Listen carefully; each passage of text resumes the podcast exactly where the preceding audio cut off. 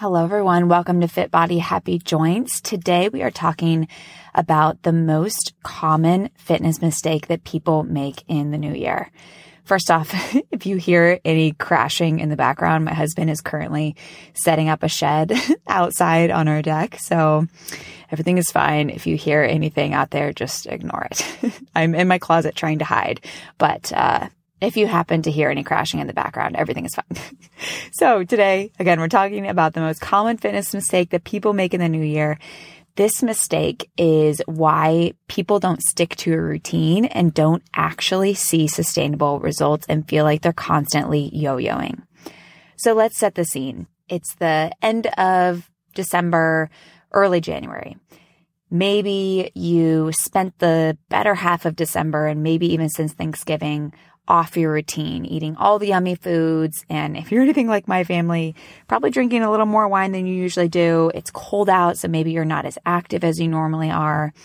So not only do you physically not feel your best, but you may have an emotional hangover too. So layer not physically feeling your best with beating yourself up for not doing enough exercise the last month, not eating as well as you normally do, maybe drinking too much. And then combine this post holiday, like bleh feeling with a new year where it feels like a fresh start. This is where fitness marketing will swoop in and take advantage of your current vulnerable state. They'll promise quick fixes that will make you look better and finally make you happier. So because you're motivated to feel better and we're taught that no pain, no gain will be the recipe for changing your body, you start a program that cuts calories way too low and adds a lot of high intensity cardio. So think shakes and cleanses and being constantly starving. Think spin classes, boot camps, lots of jumping around, or even a running routine.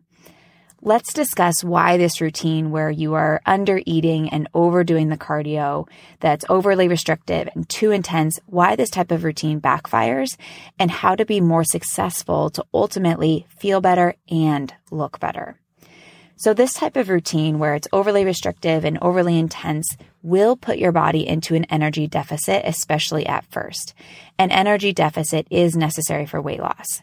So these before and after photos that you're likely seeing from these fitness marketers are likely real. But if you've noticed, we never see the two years later after photo, likely because that person who had that short term success is back at square one.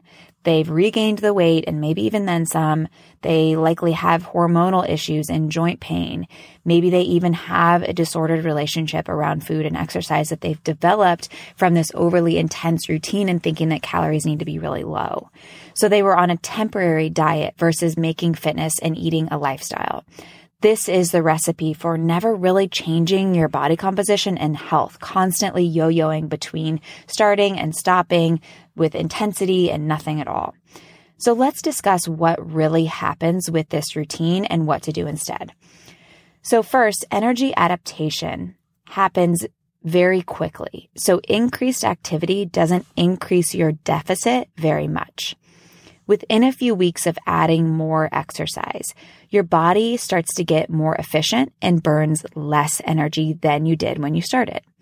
The constrained total energy expenditure model kicks in. And what happens is you stop increasing your calorie deficit from more exercise and your body starts borrowing from other energy expending processes.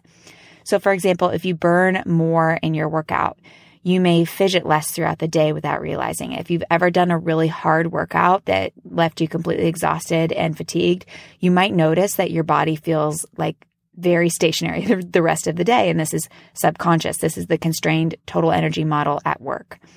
Your body may expend less energy with digestion or with mental processing. So your body is kind of trying to stay within this narrow window of calorie expenditure, even if you're adding more exercise.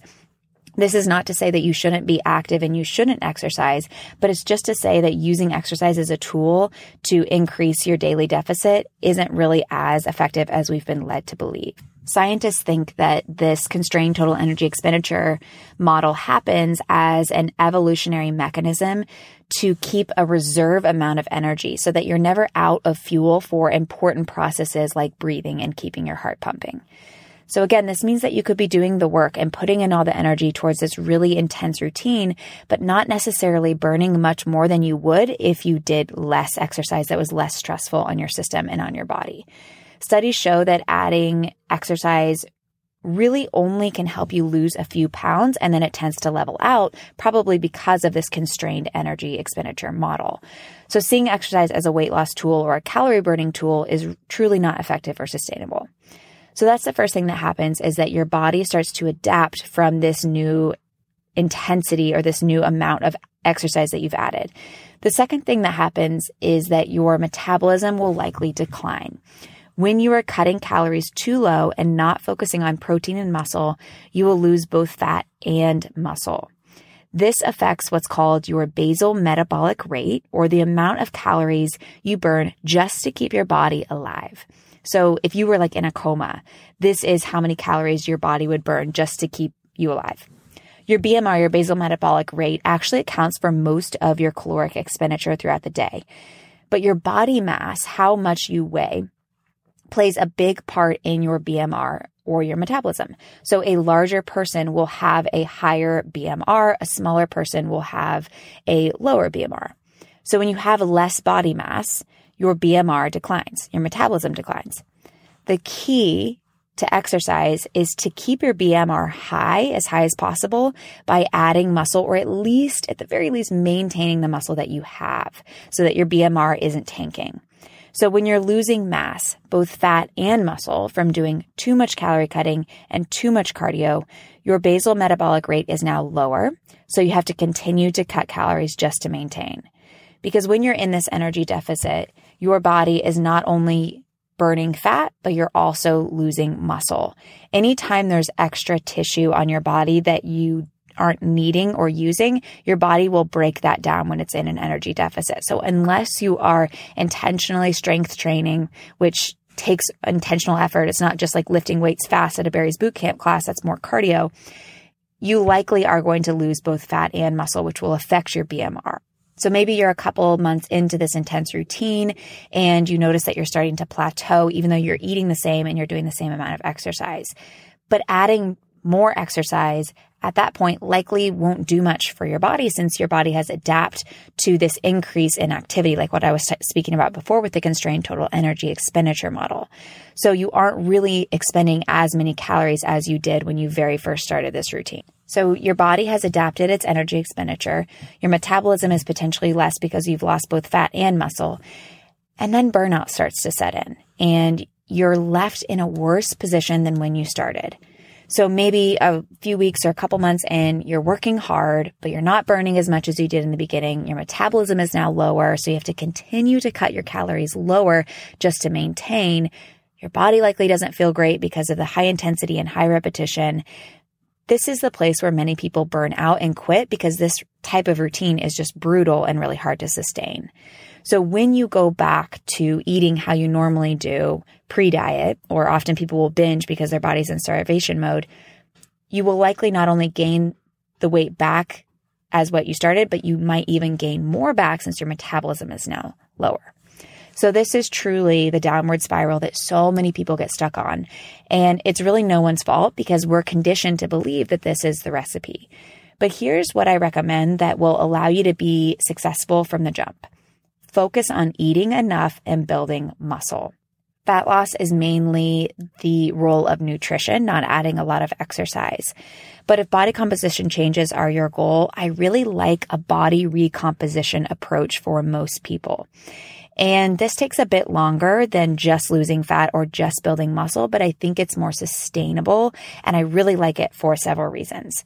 So the first reason is that you have to eat enough to change your body composition. So body recomposition means losing fat and gaining muscle at the same time.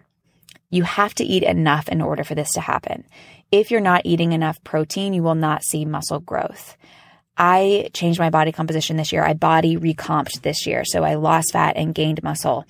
And I really had to focus on my protein without even changing my workouts. And I talked all about my experience with body recomposition in last week's episode if you want to go back and listen to that. But at the beginning, when I first started this, I felt like I was eating a lot because of all the protein. I had to get a lot of protein. So I felt like I was eating a lot. So it's really filling. It's really sustainable since you don't feel like you're starving all the time. So that's the first reason, why I really like a body recomposition approach. The second reason I really like it is because you're forced to go a little slower. Slow change is sustainable change. It's not sexy. It doesn't sell as much. But when you take your time, you actually create lifestyle changes that you can stick to. And this means you'll be able to sustain these. This means that you'll slowly be progressing throughout your entire life. Willpower only lasts so long before you burn out physically or emotionally. I think we've all probably been there at one point or another. So you know that these really intense routines just truly don't work. When you're in a rush, that's when you burn out and you constantly feel like you're yo yoing. So I like body recomposition because it forces you to slow down a little bit, tinker, play, take your time. And then lastly, I like a body recomposition approach because you're forced to get smarter about your training. When you are focused on building muscle and you're not concerned about how many calories your workouts are burning, not only will you feel better, but you have to work smarter, not harder. You have to have more structure in your routine. You can't overuse muscles. You can't just go to random fitness classes and expect to see the same results. You have to take recovery days and overworking and adding too much exercise is counterproductive. So I really like this body recomposition approach. You have to eat enough. You're forced to go a little slower and play and take your time and learn and get data. And you're forced to get smarter about your training instead of just trying to work harder. So in the new year, please don't make the mistake of thinking that you need to really rev up intensity and really cut calories. I hope that this episode gave you some inspiration towards the working smarter, not harder approach. And I highly recommend vowing to yourself this year, if it is a year where you want to change your lifestyle around fitness, to see it as lifestyle changes instead of seeing exercise as something that you just do temporarily. I'm speaking more about body recomposition and how to build muscle without overworking in a free workshop that I'm hosting on January 2nd, 2023. This will be just like an educational workshop where you can come live. Um, if you're a member, you can ask questions. If you're not a member, you won't be able to ask questions, but you can always join our trial so that you can get in there and ask your questions. If you are not a member, again, you can come live and view it, but you won't get the replay. If you are a member, you will get the replay. So if you're listening to this episode after January 2nd, 2023, you can always join our free trial and watch the workshop. So if you're listening to this later after the workshop has gone live, the workshop will already be posted on the membership. So you can go access it via our free trial if you'd like. So if you want to learn more about this, about body recomposition next year, about really making fitness a lifestyle so that you can sustain it for your entire life. I'm giving you all of the tools. This is like the most comprehensive thing I think we've ever ever created and I'm really excited about it cuz it answers really a lot of questions and clears up lots of confusion. So click the link in the show notes to get signed up. And that is it. Hope you have a wonderful week, a very happy new year. This is the final episode of 2022 and we'll see y'all next year. Bye for now.